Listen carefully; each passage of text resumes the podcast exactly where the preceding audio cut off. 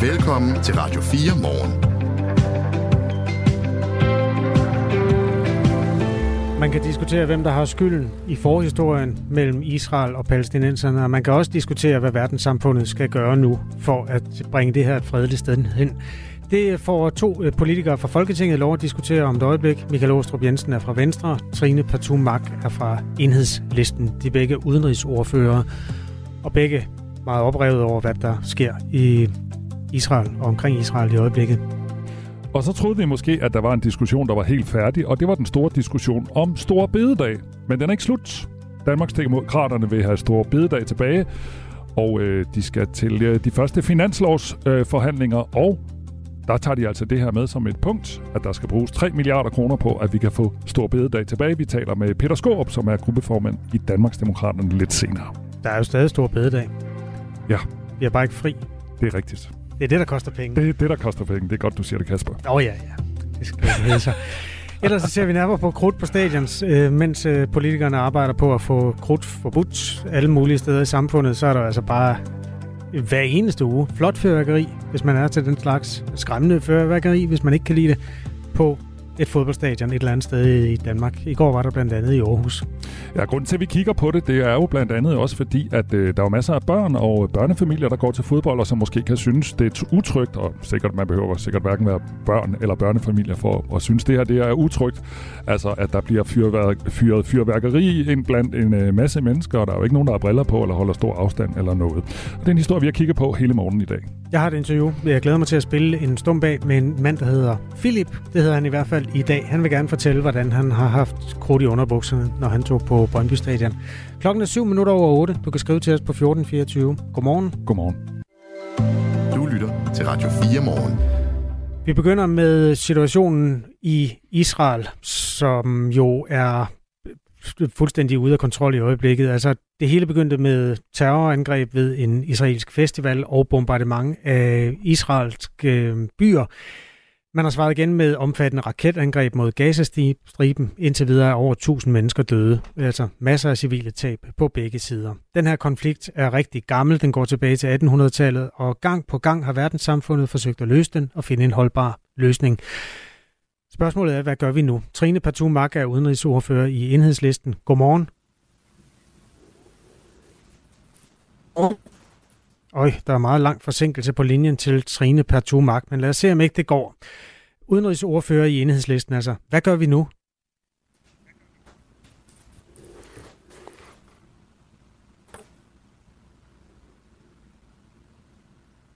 Det er en sløj dag på linjen. Ring lige, jeg kigger ud på jer, øh, Lasse og øh, Stefan, der bliver ringet på telefonen til Trine Patou-Mak. I mellemtiden får jeg fat i... Øh, Aastrup, du er hos os, ikke? Michael Aastrup Jensen fra Venstre. Jo, det er jeg helt sikkert. Det er godt. Velkommen til. Øh, udenrigsordfører, hvad gør verdenssamfundet nu? Eller hvad skal verdenssamfundet, som det hedder, gøre nu? Jamen altså, som jeg ser det, så er der jo noget på den korte bane, og så noget på den lange bane. Og, og på den korte bane, jamen der skal vi bakke Israel øh, alt det op, vi overhovedet kan, øh, i at få øh, sørget for noget retfærdighed øh, i forhold til det helt forfærdelige terrorangreb, som der har været i Israel. De skal også have al mulig hjælp til at få befriet de af deres statsborgere, som er blevet kidnappet. Og så skal de generelt også have lov til som land, når det bliver angrebet så voldsomt af en terrorbevægelse, at kunne slå igen, sådan at terrorbevægelsen forhåbentligvis ikke kan fortsætte med lignende angreb i, i fremtiden. Det er den korte bane. Den lange bane, jamen der skal vi selvfølgelig have sat endnu mere fokus på det, som vi jo desværre nok har øh, fjernet lidt fokus fra, nemlig at, at arbejde for at stabilisere, øh, arbejde for at både palæstinenserne og Israel øh, kan få en eller anden form for varig løsning. Men altså, jeg er da ikke naiv. Altså, øh, jeg heller ikke øh, sådan øh, tro på, at det er noget, vi bare lige gør. Det er noget, der kommer til at tage lang tid. Det er også noget, som er rigtig svært, mm. men selvfølgelig skal vi blive ved med at arbejde for det. Så der er både en kort og en lang bane. Før nyhederne talte vi med danske Caroline Busk, der befinder sig øh, i Ramallah, og hun er altså øh, på den palæstinensiske side af muren og oplever også meget af den her konflikt gennem de øjne, som, som sidder der.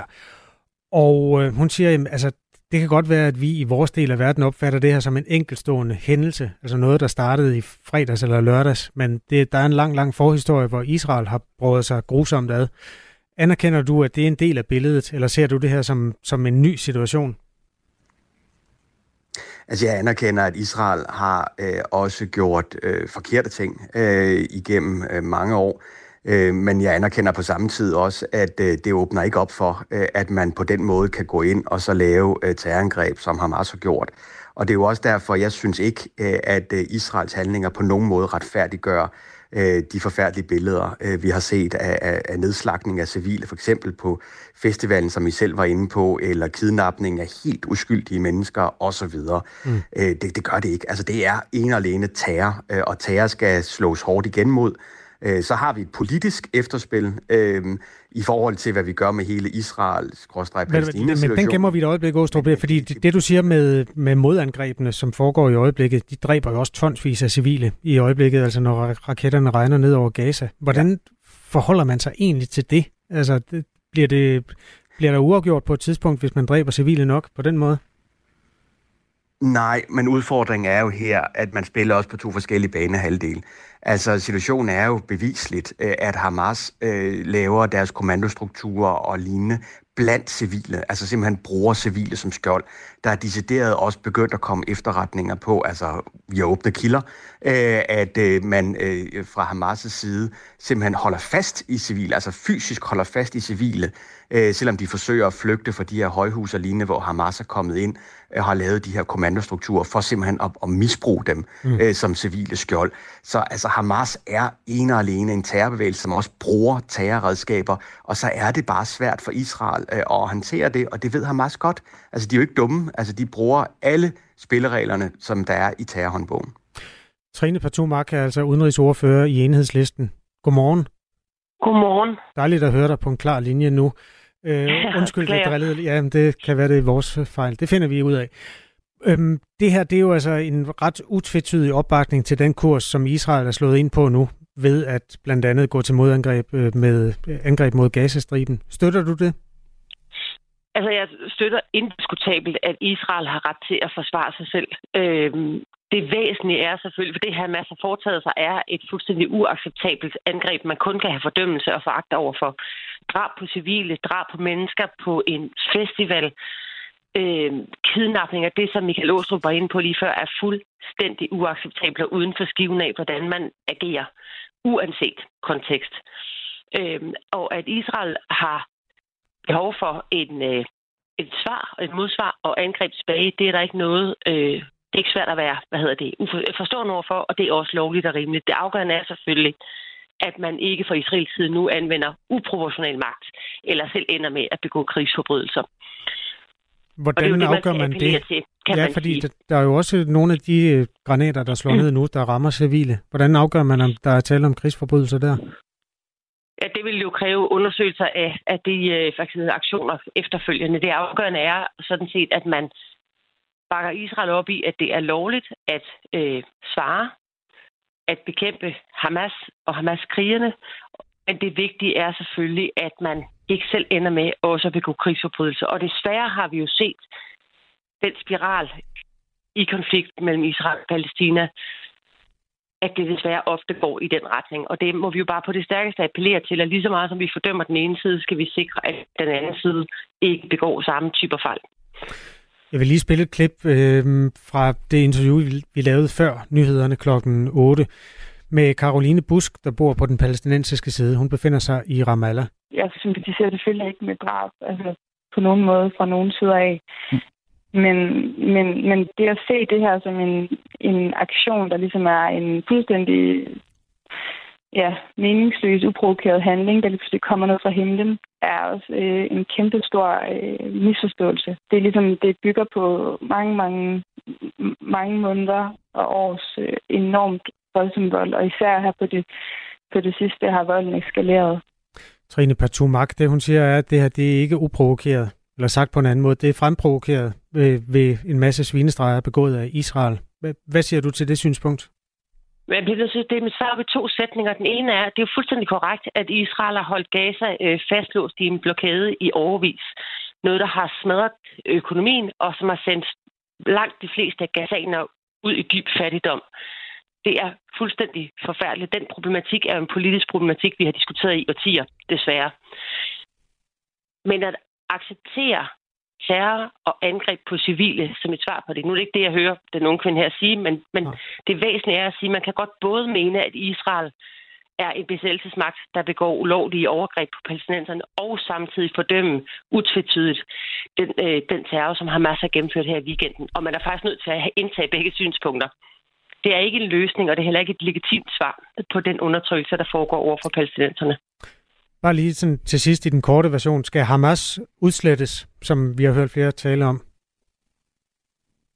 Det, altså, jeg er meget, altid meget bekymret, når en part mener, at den anden part skal udslettes. Det synes jeg er dybt problematisk øh, i sig selv som udgangspunkt, fordi så glemmer man ofte, hvad spillereglerne er, mm. også i væbnet konflikt. Øh, det afgørende er, at øh, alle dem, der kæmper i en væbnet, væbnet konflikt, de kæmper inden for krigens love og inden for de regler, der er omkring det. Og det betyder altså, at man ikke kidnapper og ikke begår overgreb på civile. Og det er en fuldstændig afgørende, hvad enten det er den ene eller den anden side i den her, øh, i den her øh, hvad hedder det, besættelseskonflikt. Michael Aastrup Jensen, hvis du stadig er med, det tror jeg, du er, ikke? Jo, det er. Ja. Skal Hamas udslettes, som vi har hørt nogen sige? Ja, det mener jeg faktisk. Altså, der er ikke noget positivt, heller ikke for palæstinenserne. Øh, vi skal ikke glemme, at øh, Hamas har haft øh, Gaza i de angreb. Øh, jeg er helt enig i, at Israel har lavet masser af fejl i forhold til, og forfærdeligheder også, øh, i forhold til øh, palæstinenserne. Men, men, men Hamas som terrorbevægelse har haft øh, Gaza i de angreb, så det vil absolut være godt for alle, hvis Hamas øh, forsvinder som organisation. Øh, men det er jo selvfølgelig øh, svært, men, men ja, det mener jeg, at det vil være det bedste. Tak skal I have begge to. Selv tak. Selv tak. Michael Aastrup Jensen er udenrigsordfører hos Venstre, og Trine Patou-Mak er udenrigsordfører i Enhedslisten. Klokken er syv minutter, nej, sytten minutter over otte den her mandag morgen. Du lytter til Radio fire. Regeringen er i gang med at stramme reglerne for vores brug af fyrværkeri, så det kun bliver lovligt at fyre af på selve nytårsaften. Men der bliver altså stadig til en romerlys og en masse andet fyrværkeri hver uge på de danske fodboldstadions. Her på Radio fire har vi lavet en optælling, der viser, at der alene i år har været syvogfyrre fyrværkeriepisoder, hvor der er blevet uddelt bøder til Superliga-klubberne. I år er det F C København, der har mindst styr på sine fans. Deres krudtforbrug har indtil videre indbragt fjorten store bøder. Og ja, de får en til. Der var krudt i enden på F C K'erne i går. Det, kan, det så jeg med mine egne øjne på Aarhus Stadion. Ja. Så er der nok en bøde mere, så det bliver nok til femten store bøder. Og foreløbigt har F C K betalt over halvanden million kroner i bøder i forbindelse med det, der hedder pyro-episoder. Sidste år var det Brøndby, der toppede listen. Der er også altså A G F, O B.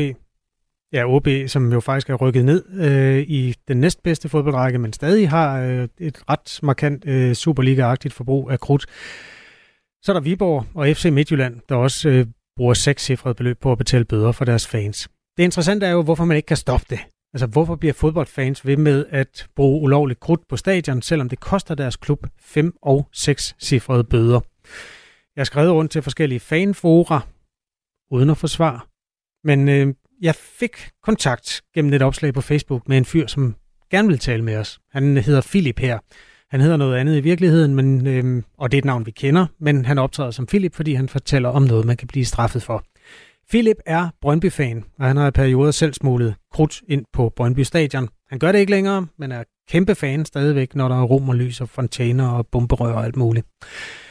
Øh, I det interview her, øh, der starter han med at vise mig en tysk hjemmeside, hvor man kan købe alt, hvad hjertet kan begære. Jeg ser en øh, international webshop øh, fra Tyskland, hvor man kan købe øh, pyroteknik.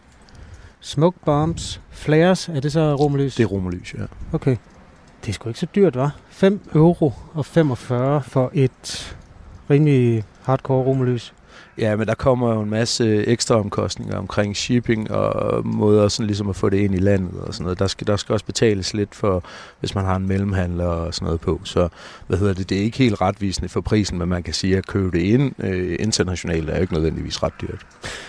Så, så dernede er der ikke nogen lov, der forbyder dem at sende det her op. Hvorfor er det så problematisk?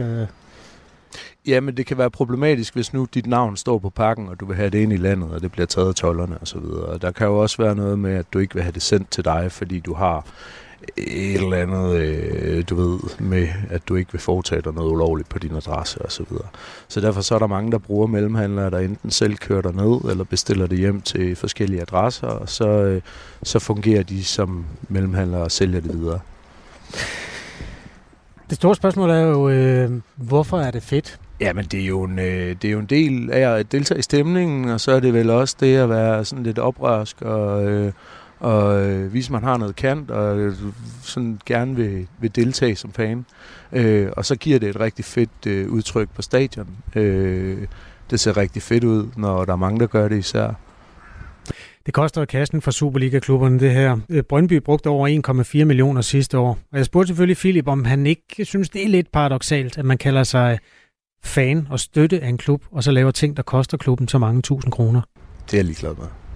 Fuldstændig. Altså din, den, den klub, som du gerne vil støtte, den klub, som du går igennem lovens hårde væg for at støtte, får en bøde på et sekscifret beløb. Er du ligeglad med det? Fuldstændig. Det, jamen prøv at høre, altså et eller andet sted, så ser jeg det som værdi for klubben, at de har den stemning. Og man kunne også se det dengang under både for eksempel corona, eller, eller da der var boykot, eller når andre klubber måske mister deres opbakning. At, hvad hedder det, det har sgu et impact i hele klubben. Jeg mener faktisk, det er pengene værd på en eller anden måde. Øh, man kan sige, at hvad hedder det, selvfølgelig er det problematisk, når det bliver meget gentagende, fordi bøderne, de jo stiger, øh, jo flere gange man gør det. Men jeg tror også, der er en eller anden intern forståelse mellem klub og fans, hvor niveauet ligesom ligger. Fordi man kan jo også se, at de klubber med få penge får ikke mange bedre. De penge, eller de klubber, der har råd til det, får flere. Ikke? Det har også noget med klubstørrelse at gøre, selvfølgelig. Hvordan er den forståelse? Altså, det er jo super interessant, hvis der er det. Jeg tror, den er meget stiltigende. Lad mig sige det på den måde. Okay. Ja, men det er jo ikke dig, der kan forklare det, men jeg kan da prøve at spørge de klubdirektører og øh, pressefolk. Jeg tror ikke, du får nogen af dem til at sige noget positivt eller noget som helst om det der, men du kan godt prøve. Vi prøvede selvfølgelig. Vi spurgte også Claus Thomsen, der er direktør i Divisionsforeningen, som er klubbernes organisation. Og hvad var det, han svarede? Han svarede sådan i rundetal. Det har ikke noget på sig, at øh, klubberne med glæde ser på det der fyrværkeri, og med glæde betaler bøderne. Det afviste han fuldstændig. Øh, jamen, så lad den være begravet der. Men ikke desto mindre, så øh, har klubberne jo i hvert fald ikke været i stand til at standse det her. Der har været lige så mange episoder, eller faktisk lidt flere, hvis man dividerer dem ud på antallet af Superliga-runder i år, som der har sidste år. Og så kan man jo stramme reglerne nok så meget, og overvågningen for den sags skyld også. Det ændrer altså ikke på statistikkerne, som det ser ud nu. Filip, som vi hørte her, han hedder noget andet. Vi kender hans rigtige identitet her på Radio fire. Du kan skrive til os, hvis du har et bud på, hvordan søren man stopper øh, krudt på stadion. Eller hvis du synes, at det slet ikke skal stoppes, fordi det hører festen til. Alle synspunkter er sådan set øh, legitime i den debat. Nummeret til os er fjorten fireogtyve. Du lytter til Radio fire Morgen. Danmarksdemokraterne vil have store bededag tilbage, og øh, det skal de sådan set nok få, for den er ikke aflyst, men den er aflyst som fridag. Og derfor så er øh, den her tidligere helligdag altså også med som et punkt i partiets finanslovsforslag. Tirsdag, altså i morgen, der møder Inger Støjberg ind i Finansministeriet til det, der hedder et sættemøde, og der har hun det her programpunkt med. Peter Skaarup er gruppeformand i Danmarksdemokraterne. Godmorgen. Godmorgen. Hvorfor bliver I ved med at snakke om den der store bededag? Er det ikke fuldstændig umuligt at få gjort noget ved det, fordi regeringen har flertal? Det er jo ikke umuligt, hvis der kan skabes et flertal for at, at bevare den. Øh, dagen er, som du siger, der stadigvæk. Men det handler om fridag. Det handler om, at øh, danskerne har en helligdag, som er blevet taget fra dem. Og, og det er på en måde, hvor det, det har været uforberedt for alle. Det var ikke en del af valgkampen. Det var ikke en del af noget som helst. Lige pludselig så tog regeringen den med et meget snævert flertal. Den vil vi gerne genindføre. Men det tror jeg, du har ret i. Altså, der var ikke nogen, der havde regnet med, at det kom, og meningsmålinger har jo også vist, at danskerne ikke er super begejstrede for at komme af med den der fridag. Men du siger, hvis der nu skulle være et flertal, hvor ser du det flertal? Vi har en regering, der har flertal selv. Ja, men der er jo også noget, der hedder folketingsvalg og borgerne, og, og der Der er jo øh, målinger i øjeblikket, der viser, at blev der valg, øh, jamen så ryger flertallet jo lynhurtigt. Øh, regeringen har ikke opbakning. Den har generelt ikke stor opbakning øh, blandt danskerne. Der er ikke rigtig nogen, der har forstået det store, glade budskab i, at øh, man skulle have en flertalsregering, som, øh, som afskaffer en helligdag uden at spørge danskerne.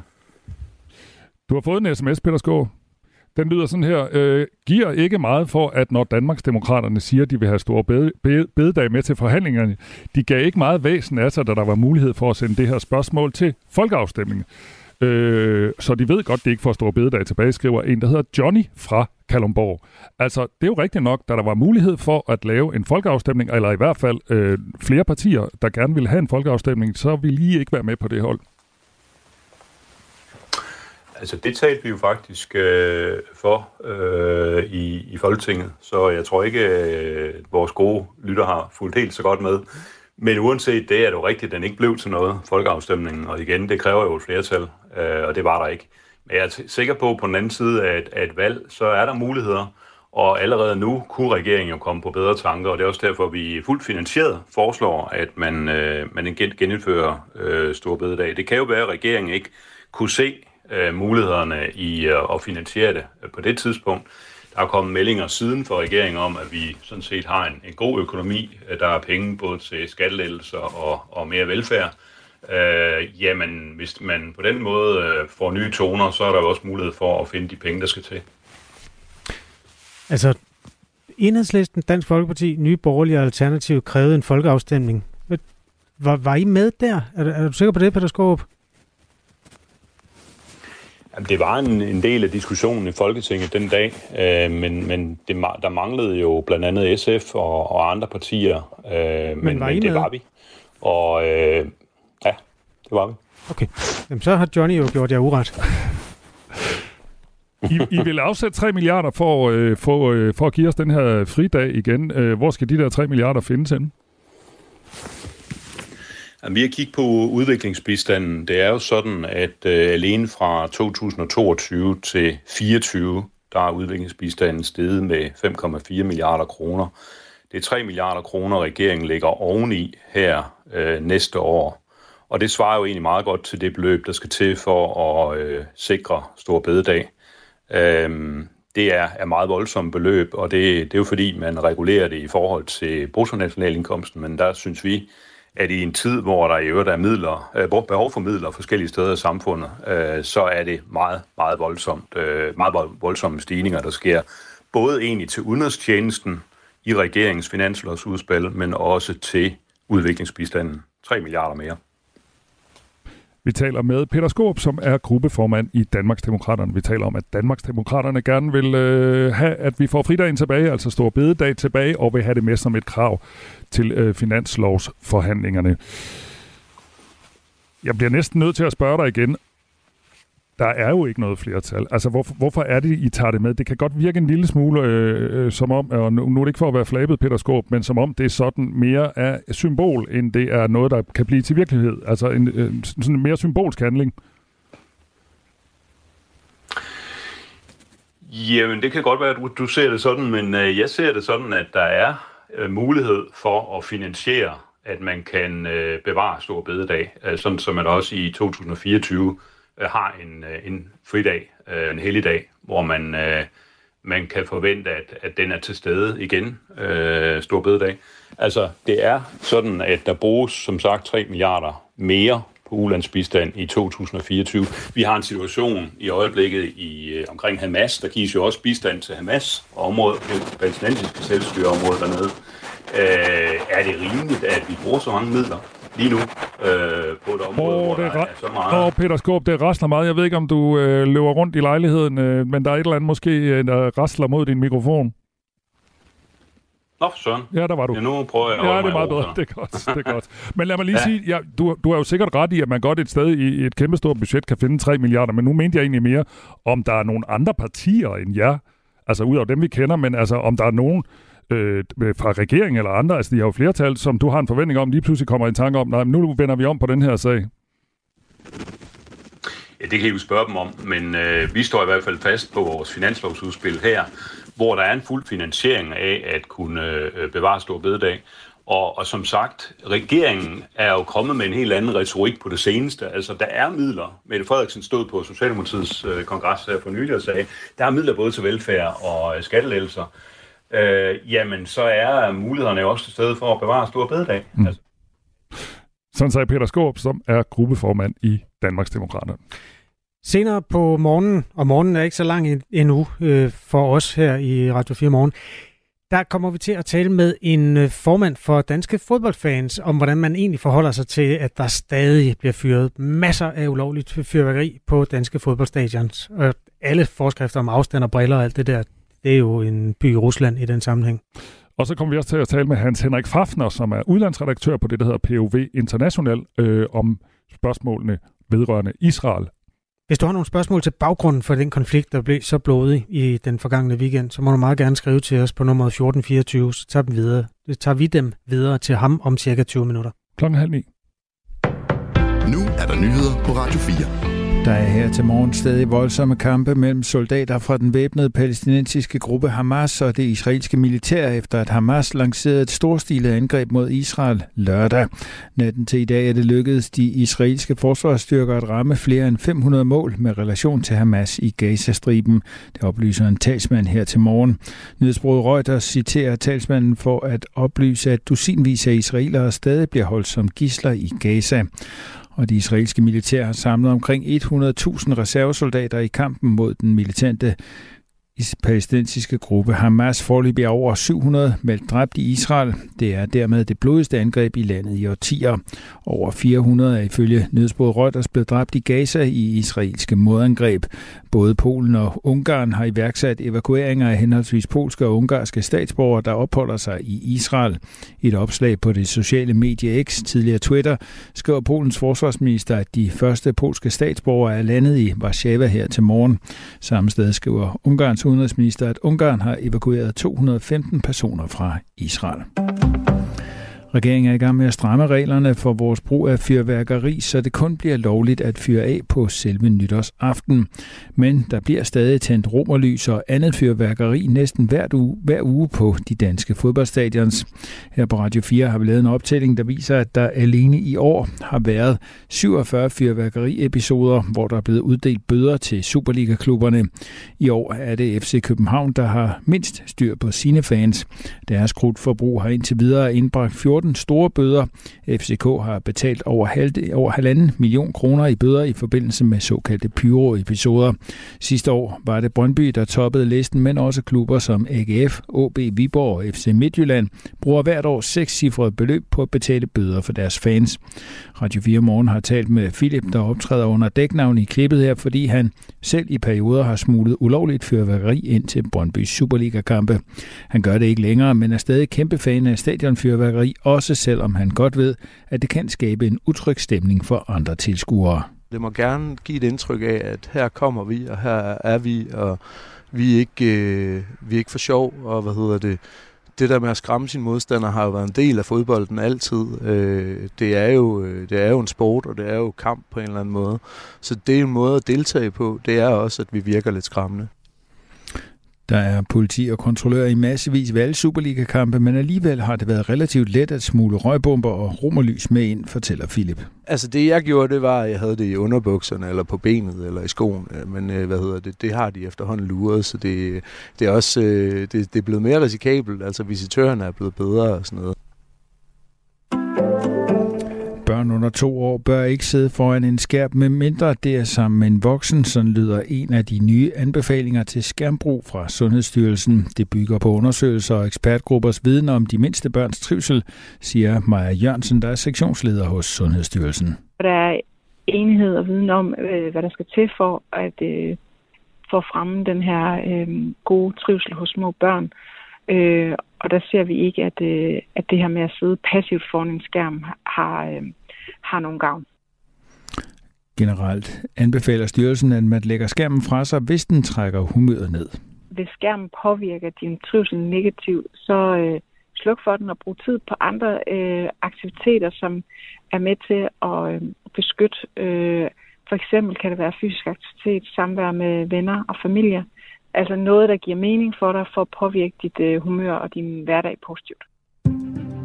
Skyder først på dagen stedvis lidt regn i eftermiddag. Mest tørt og lidt eller nogen sol. Temperaturer mellem ti og tretten grader. Det her er Radio fire Morgen.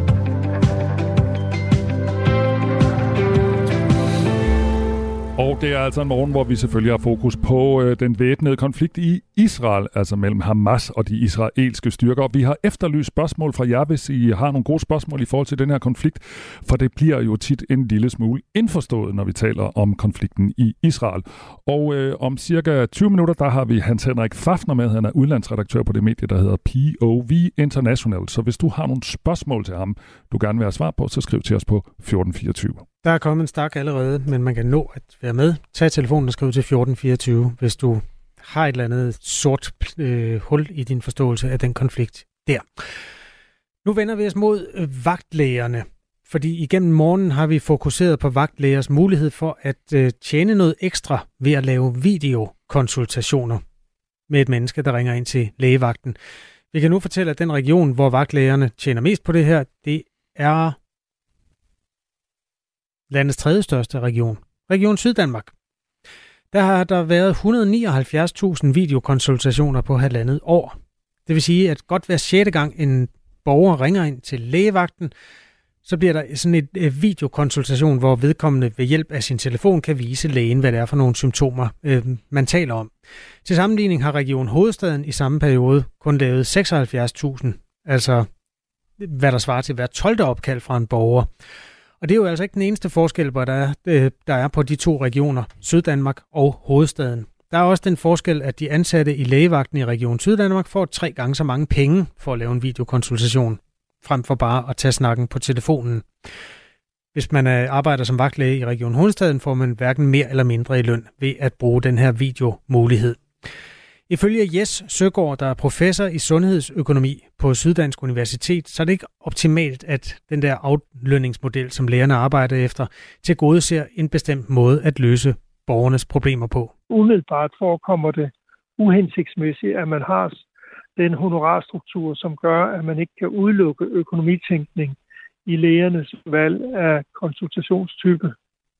Det er altså Region Syddanmark, hvor det her bliver brugt allermest, og vi vil meget gerne have talt med de her danmarksmestre om, hvordan det kan være, at det foregår så ofte i netop deres region. Men koncerndirektør Kurt Espersen har desværre ikke villet være med i et interview, men han har sendt et skriftligt svar i stedet for, og det kan vi vende tilbage til. Til gengæld har vi talt med Region Hovedstaden, hvor lederen af atten tretten hedder Berit Juhl. Vores kollega Allan Christiansen har spurgt, hvornår man der bruger video til at vurdere patienternes behov for lægehjælp. Det kan være, hvis man er i tvivl om, om der er noget, der skal ind på en akutmodtagelse. Et, et sår for eksempel. Det kan også være små børn med feber, hvor det kan være, der kan være sprogmæssige vanskeligheder Øhm, fra deres forældre, så det kan være svært at forstå, hvad barnet fejler, så kan vi se det på video. Så hvordan får I så jeres ansatte til at, at bruge video, hvis de ikke får mere for det?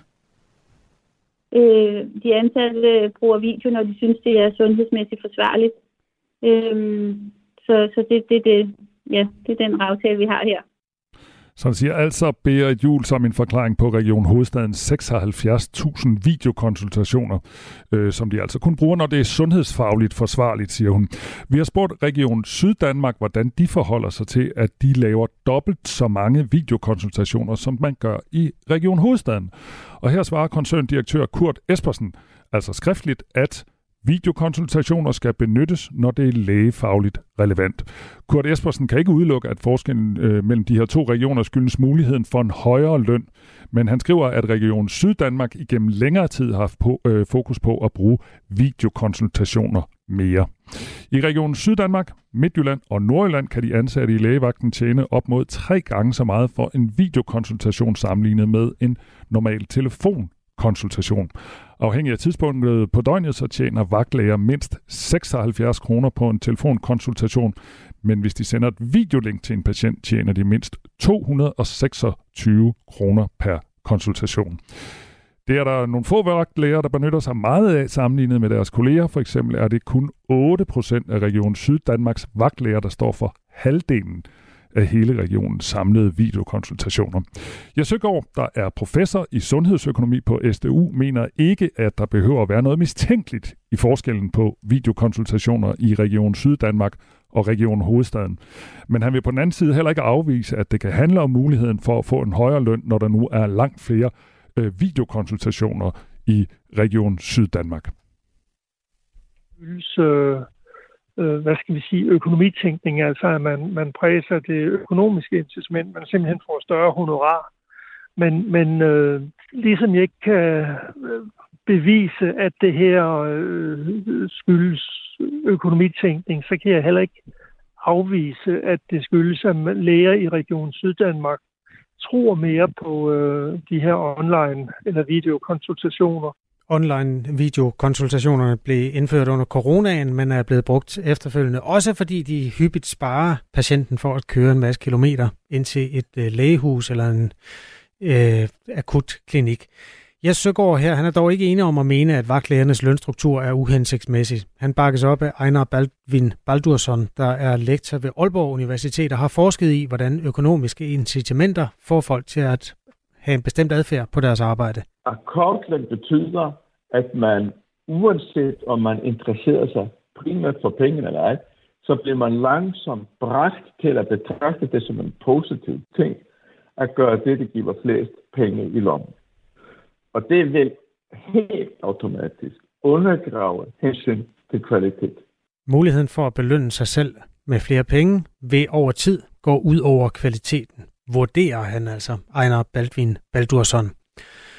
I Region Hovedstaden bliver lægerne altså ikke akkordlønnet på samme måde her, og der er færre videokonsultationer. Vores kollega Allan Christiansen, han spurgte lederne af atten tretten Berit Juhl om, hvad hun ville tænke om en model, hvor de ansatte kunne tjene mere ved at bruge video.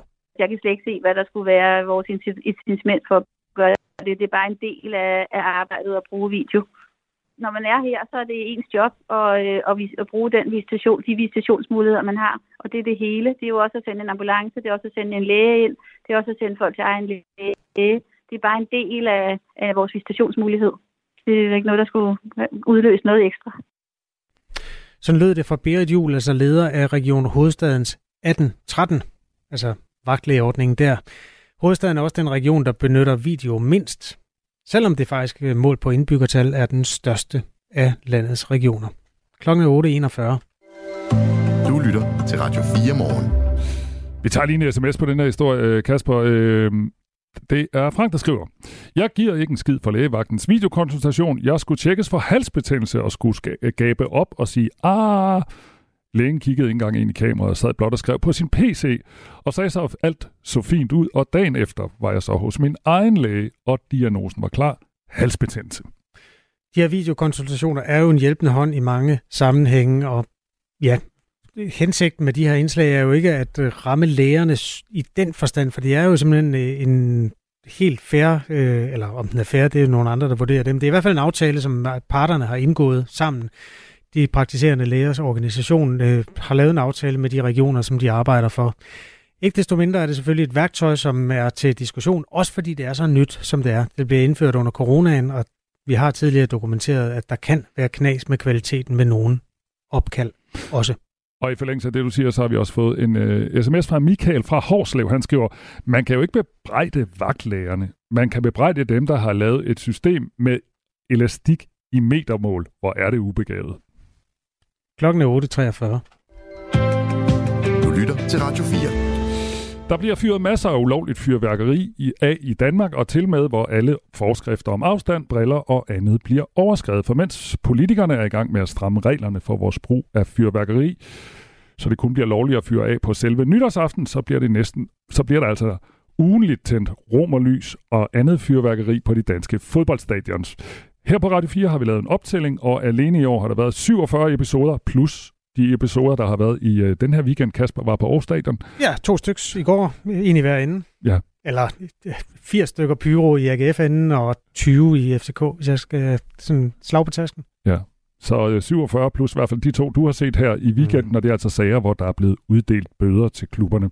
Og derfor så spørger vi her til morgen, hvorfor er det egentlig så svært at undgå, at der kommer romerlys, røgbomber og andet ind på de danske fodboldstadion? Det samme spørgsmål, det stiller Dagmar Lybæk Sisar. Hun var i forsommeren til fodboldkamp i Viborg med sin niårige søn og den øh, sønnens kammerat, hvor der var masser af fyrværkeri. Jeg forstår ikke helt, hvordan det kan lade sig gøre, øhm, for jeg oplever, at der er en god kontrol, når vi går ind. Øh, der bliver tjekket tasker og lommer og så videre, så, så det undrer mig, hvordan det kan lade sig gøre. Og den her kamp var altså måske også noget, eller var mere voldsom end så meget andet, fordi der blev også kastet kanonslag ind på banen, som var meget ubehageligt for de to drenge, som øh, Dagmar Lybæk Sig havde med til fodbold. Jamen, da det andet kanonslag kommer og kommer ind mod målmanden, så... Øh så bliver de rigtig forskrækket og har ikke lyst til at se kampen mere. Der vil de ud, og de vil hjem. Øhm, og det er jo ærgerligt, at en, øh, en kamp skal ende på den måde. Og det var der mange andre, der også gjorde. Sådan sagde altså Dagmar Lybæk Sig, og jeg kan tilføje, at efterfølgende anholdt politimanden, der havde kastet de her kanonslag ind på banen. Og det var jo Jonas Løssel, øh, F C Midtjyllands målmand, der blev sprunget i luften der. Han fik ja. ikke vare i men af det, men det var også på. ubehageligt for ham. Mm. Nu kan vi sige godmorgen til Christian Kokholm Rothmann. Han er formand for Foreningen af Danske Fodboldfans. Godmorgen. Godmorgen. Det var godt. Hvad tænker du, når du hører sådan en historie om to små drenge, der gerne vil til fodbold og se deres helte, og så synes de, det er meget, meget ubehageligt? Det synes jeg selvfølgelig er utrolig ærgerligt, og jeg, og jeg forstår det også godt. Kanonslag er jo et, et remiddel, der er meget skræmmende også. Der er utrolig stor fare øh, forbundet med det, særligt også når det bruges til at, at kaste efter spillerne på banen, og det er på ingen måde den intention, øh, der jo er med mange af de andre øh, pyro-shows. Jeg også omtalte de to, der var i, i den foregående runde. Øh, og jeg, jeg synes også, at man ser, at øh, fodboldfans helt generelt, også i den konkrete sag, var rigtig gode til at gå ud og sige, at det er ikke det her, vi forbinder med øh, ja, fodboldkampe og god stemning, øh, fordi det Det er ikke nogens interesse, om den her måde tilsidesætter andres ved og vel. Nu nævnte du lige øh, de der episoder, vi talte om, som øh, var på Aarhus Stadion i går. Og nu kalder du det pyro-shows. Er, er, er det sådan, I ser på det hos danske fodboldfans? Ja, det, det er jo det, de sådan rent formelt øh, kaldes, fordi det er jo shows, der er lavet med, med pyroteknik. Øh, vores holdninger til det glaskarne, der kommer til det her, det er, at det er ulovligt, og det, du må ikke tage det med ind, og så frem du gør det, så straffes du. Øh, og vi har også øh, vi har løbende dialog både med, øh, med, med klubber, politi og forbund om, hvordan vi kan et eller andet sted løse den her udfordring på den bedst mulige måde. Jeg tror, øh, den her udfordring med pyroteknik og særligt romerlys, øh, som vi kender, det er, er utroligt kompleks, øh, og det er ikke noget, man kan løse over natten. Vi har selv haft et samarbejde med en fyrværker i forsøg på at udvikle et lovligt alternativ, hvor vi også kom rigtig langt, men vil også indse, at det var jo ikke helt det samme produkt, som man tilbød før, og derudover så blev det også gjort ulovligt, på trods af, at det havde samme fare som en bordbombe, vi kender fra nytårsaften. Så det du siger, det er, der er mange gode viljer, fordi og jeg har også talt med en del klubfolk øh, i den forgangne uge, og der er jo ingen, der sådan i hvert fald på klubplan synes, det er en god idé. Det er i hvert fald det, de siger til os. Men det er kompliceret. Altså, hvad er dit bedste bud for, at man kan komme det her til livs? Åh, oh, mit bedste bud. Hvis vi havde et bud, jeg kunne føre i radioen, så troede jeg allerede, vi havde løst problemet. Øh, ja, det er slet ikke så simpelt som så. Jeg tror, hvis vi kigger mod vores naboland, øh, blandt andet Norge og Sverige, så har man gjort tiltag i forhold til at hvis ikke øh, lovliggør det, så afkriminaliserer det. Blandt andet i, i Sverige, hvor det, hvis klubberne de har gjort deres øh, for at dæmme op for pyroen, så straffes de ikke økonomisk, fordi de har bøder i omtaler. Det er noget, der rammer klubben direkte, og ikke nødvendigvis dem, der affyrer pyroteknikken. Øh, I Norge har man grebet det anderledes an, hvor man havde forsøg med, med lovlig øh, affyring, øh, således at øh, der var folk med et, jeg vil ikke sige dulighedsbevis, øh, men der kunne affyre inden for afmærkede områder. Men også dengang, så så vi også, at det, det, det løste ikke alle problemerne, fordi der er, også, der, der er mange, der ikke ønsker at underordne sig de her stramme restriktioner, kan man godt se det som, og så blev der også lavet restriktioner på, hvor meget man måtte fyre af. Det vil sige, at man fik, man fik det tilladt, men man følte sig stadigvæk utrolig meget begrænset, og så så vi også, at udviklingen derop, den også øh, gjorde, at på trods af, at der var et lovligt alternativ, så fyrede folk det stadigvæk er ulovligt. Og jeg tror, der findes ikke nogen simpel metode at løse det her på, fordi pyroteknik og romerlys har været en del af fodbolden i rigtig lang tid. Også før vi begyndte at regulere det. Når man snakker om nogle af de der gamle, øh, garvede fodboldfans omkring, så snakker de jo alle sammen, hvordan de kunne gå ned i, til lystbådehavnen og gå ind i fiskeributikken og så købe romerlys. Og ja, ja, de var fiskere. Øh, så der er jo en, en, en lang historie med pyroteknik i fodbolden, så det, jeg tror, det er, ikke, det er ikke noget, vi bare lige løser over natten. Og så er der også Øh, rigtig stor folkelig opbakning, fordi der er også nu de to shows i weekenden. Folk omtaler dem rigtig positivt, og folk de nyder det og synes, de bidrager med rigtig meget visuelt øh, dertil. Og jeg tror ikke, det er ikke alle, der et eller andet sted respekterer den fare, der også er forbundet med at affyre øh, ja, flere hundrede grader varmt øh, fyrværkeri. Man kan jo sådan som øh, lægemand, så kan man godt undre sig over det i hovedet, at det overhovedet kommer ind på stadion, fordi hvis man skal til Superliga-kamp, så bliver man jo kropsvisiteret. Og alligevel så er der jo, som vi har nævnt, øh, masser af steder, hvor der er fyrværkeri til fodboldkampe. Vi har talt med Preben Rock her, han er marketing- og supportdirektør hos F C Midtjylland, og han elsker fans, men han synes ligesom øh, mange andre klubledere, at det er et problem med det her. Og lad os lige høre, hvad han siger om visitationer og forberedelser før fodboldkampe. Og der er vi simpelthen nødt til at undersøge vores stadion forud for kampene. Vi tjekker videoer, om der er nogen, der har været inde, og så visiterer vi folk på vej ind på stadion. Men der er en grænse her, fordi vi, vi oplever også, at hvis vi er for grundige i forhold til vores visitering, så kommer der også øh, nogle, nogle, øh, nogle folk, som ytrer sig så, i forhold til, at de måske føler sig krænket. Og så har vi yderligere den øh, udfordring, at vi skal have rigtig mange mennesker ind på, på meget kort tid. Lige nu taler vi med Christian Kokholm Rothmann, der er formand for Foreningen for Danske Fodboldfans, og vi taler om det her ulovlige fyrværkeri på, øh, til fodboldkampe. Christian, du har været til mange fodboldkampe, ved jeg, øh, og når vi så snakker om de her visitationer, burde man ikke gøre det anderledes, eller være bedre til at finde det her krudt? Jeg tror, det, det, det er en rigtig svær kamp for både klubber og kontrollører, fordi, at, øh, som Prævokker siger, så er der, der er mange tusind, øh, der skal ind på deres stadion. Øh, og det, der er rigtig mange, der skal gennem visitation, og det er jo øh, som udgangspunkt det er jo en spidsbelastning op til kampen. Altså, der, hvor mange der åbner dørene halvanden time før kampstart, og mange vil gerne være inde, i hvert fald øh, før en halv time. Hvis du har et times vindue, hvor du i mange tilfælde skal lukke ja, op mod tyve til femogtyve, hvis ikke fyrre tusind mennesker ind til en fodboldkamp. Så, så klubberne er jo et eller andet sted i en udfordring, at man skal have mange nok gennem, og at man skal foretage en grundig nok visitation. Så ja, det er der klart et problem, men også som der også bliver sagt, altså der er også, ligger også meget i at undersøge øh, området inden for stadion. Øh, allerede inden kampen går i gang for at sikre sig, at der ikke er noget, der er blevet placeret, inden at øh, kampen bliver afviklet. Vi har fået en del sms'er her til morgen på den her historie, og nogle af dem foreslår endnu større bøder. Det kunne være en mulighed, eller hvis der er pyro, så bliver næste kamp spillet uden tilskuere. Hvad, hvad siger du til sådan nogle forslag? Altså, man går endnu mere drastisk til værks. Jamen, jeg ved ikke, de, pyro, eller de bøder, I omsætter for pyro nu, det er jo nogen, som går til klubben. Det vil sige, det er klubben, der betaler de her bøder. Og det vi faktisk har set, det er inden for de sidste to år, så har der været en stigning i, i bødetaksterne, noget som klubberne selv har besluttet. Så de straffes jo hårdere øh, for, at når der affyres pyroteknik. Hvorimod, at øh, hvis man kigger på dem, der så affyrer øh, pyroteknikken, så er der jo faste bødetakster, for det er også i Superligaen, med at man får fem tusind øh, for brændt af, og man får også fem tusind for maskering, hvis man bærer det. Så der er jo allerede nogle, nogle, nogle faste bødetakster, så selvfølgelig om, hvor, hvor godt man kan ramme dem.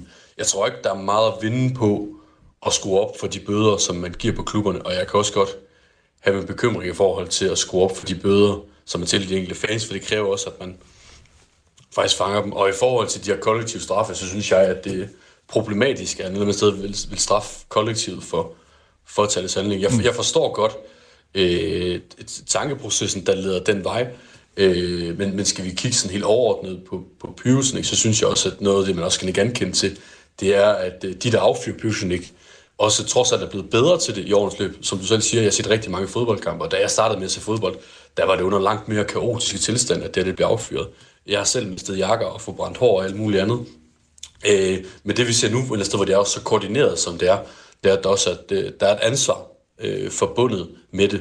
Det vil sige, at dem, der fyrer det af, ved også godt, at den tillid, de har på tribunen, er betinget af, at man gør det på en øh, ordentlig måde, og ikke som vi hørte det her øh, tidligere, med at man kaster kanonslag efter spillerne, men at man sikrer det ordentligt. Sådan sagde Christian Kokholm Rothmann. Tak fordi du var med her, og Christian er formand for Foreningen Danske Fodboldfans. Det her er Radio fire Morgen. Israelske luftangreb har i løbet af natten til i dag ramt mere end fem hundrede mål i Gaza-striben og nær Gaza-striben. Angiveligt Hamas-relaterede mål, det er noget nyhedsbyrået A F P kan fortælle på baggrund af oplysninger fra det israelske militær her til morgen. Så er der alle kidnapningerne og de grusomme dødstal, der begynder at komme fra begge sider. Det hele begyndte jo altså lørdag morgen, hvor Hamas angreb Israel flere steder, både til fods og med raketter. Det her det har også ledt til, at vi har fået en masse spørgsmål til baggrunden for den her konflikt, og det vil du gerne hjælpe os med, Hans-Henrik Fafner. Godmorgen igen. Ja, god. Ja, godmorgen, og det vil jeg da hellere gerne hjælpe med. Jeg sidder her på stedet og, og øh, iagttager situationen fra time til time, så det er klart, jeg er klar med det her. Vi har fået fem seks stykker. Øh, vi skal helst nå dem inden ni, så vi doserer et minut per styk. En skriver, øh, med hensyn til Hamas kan jeg ikke lade være med at tænke på, om de har fået en julegave fra Putin. Kan der være en mulighed for, at Rusland har en finger med i spillet om at destabilisere verdenssituationen omkring Israel, skriver Christian? Det tvivler jeg meget på. Der er flere andre spillere, som er inde i det her. Iran øh, er med, øh, Katar er med. Der er flere, der ønsker at, at, at skabe en splid i Mellemøsten, altså få flere arabiske stater, som har sluttet en aftale med Israel om at bakke ud af det igen. Men øh, jeg har meget svært ved at tro på, at Putin er med i det her. Øh, det, det, det tvivler jeg på. Vores lytter Nikolaj, han skriver, godmorgen. De steder, som Hamas angriber, er det de bosættelser, som Israel har taget fra palæstinenserne?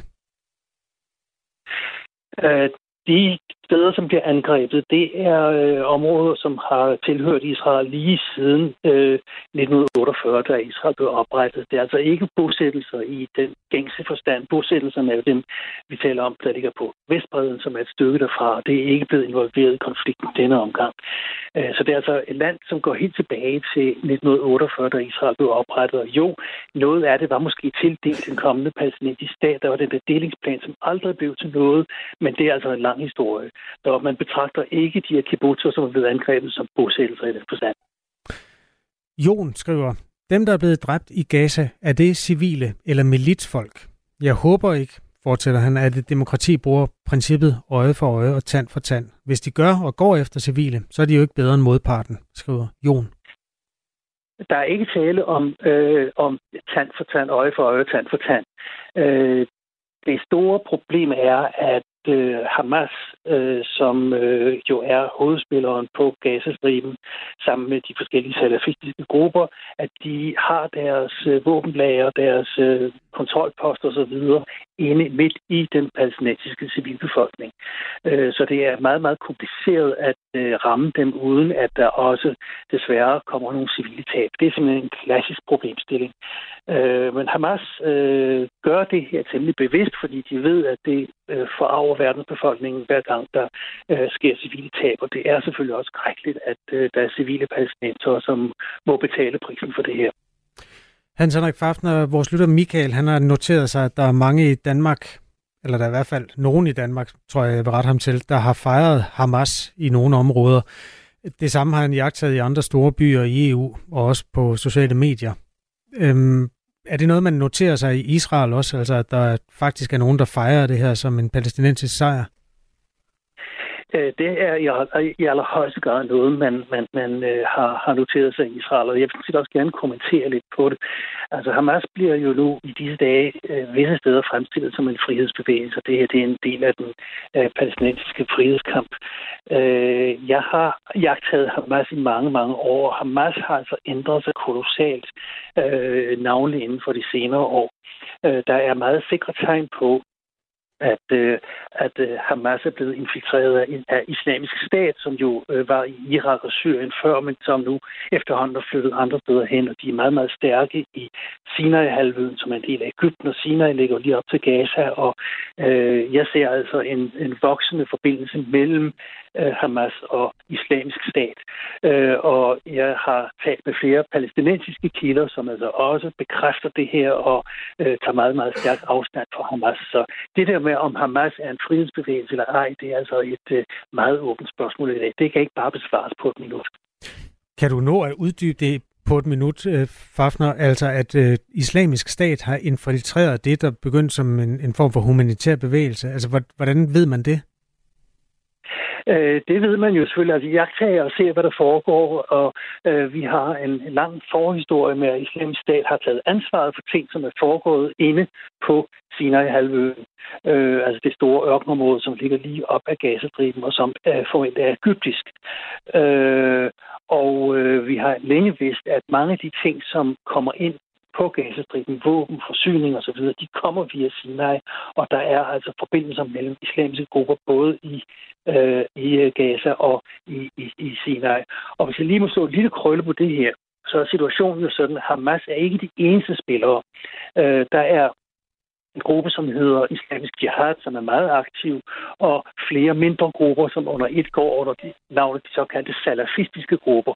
Øh, og de er jo betydeligt mere radikale, end Hamas er, og meget tyder altså på, at det er dem, som efterhånden har påvirket dele af Hamas, og måske store dele af Hamas, til at føre en anden kurs. Så det her, det der sker lige nu, er på mange måder nok et, et, et, et, et temmelig drastisk kursskifte i hele den her debat. Tak fordi du vil hjælpe med at svare på de spørgsmål, der er kommet fra Radio fire Morgens lyttere. Ja, velbekomme og have en rigtig god dag. Tak skal du have. I lige måde. Hans-Henrik Fafner er udenlandsredaktør for P O V International, bor i Tel- eller nord for Tel Aviv. Og efter os, Kasper, så kommer der Ring til Radio fire. Lad os lige tage et par spørgsmål fra vores kolleger, det de beskæftiger sig med i Ring til Radio fire. De spørger blandt andet, øh, skal vi afskaffe Aula, og hvad skal vi så have i stedet for? De spørger også, må man stille en øl ud til sin skraldemand, eller sender det et forkert signal? Det er efter nyhederne, nu klokken ni. Du har lyttet til en podcast fra Radio fire. Find flere episoder i vores app, eller der, hvor du lytter til podcast. Radio fire. Ikke så forudsigeligt.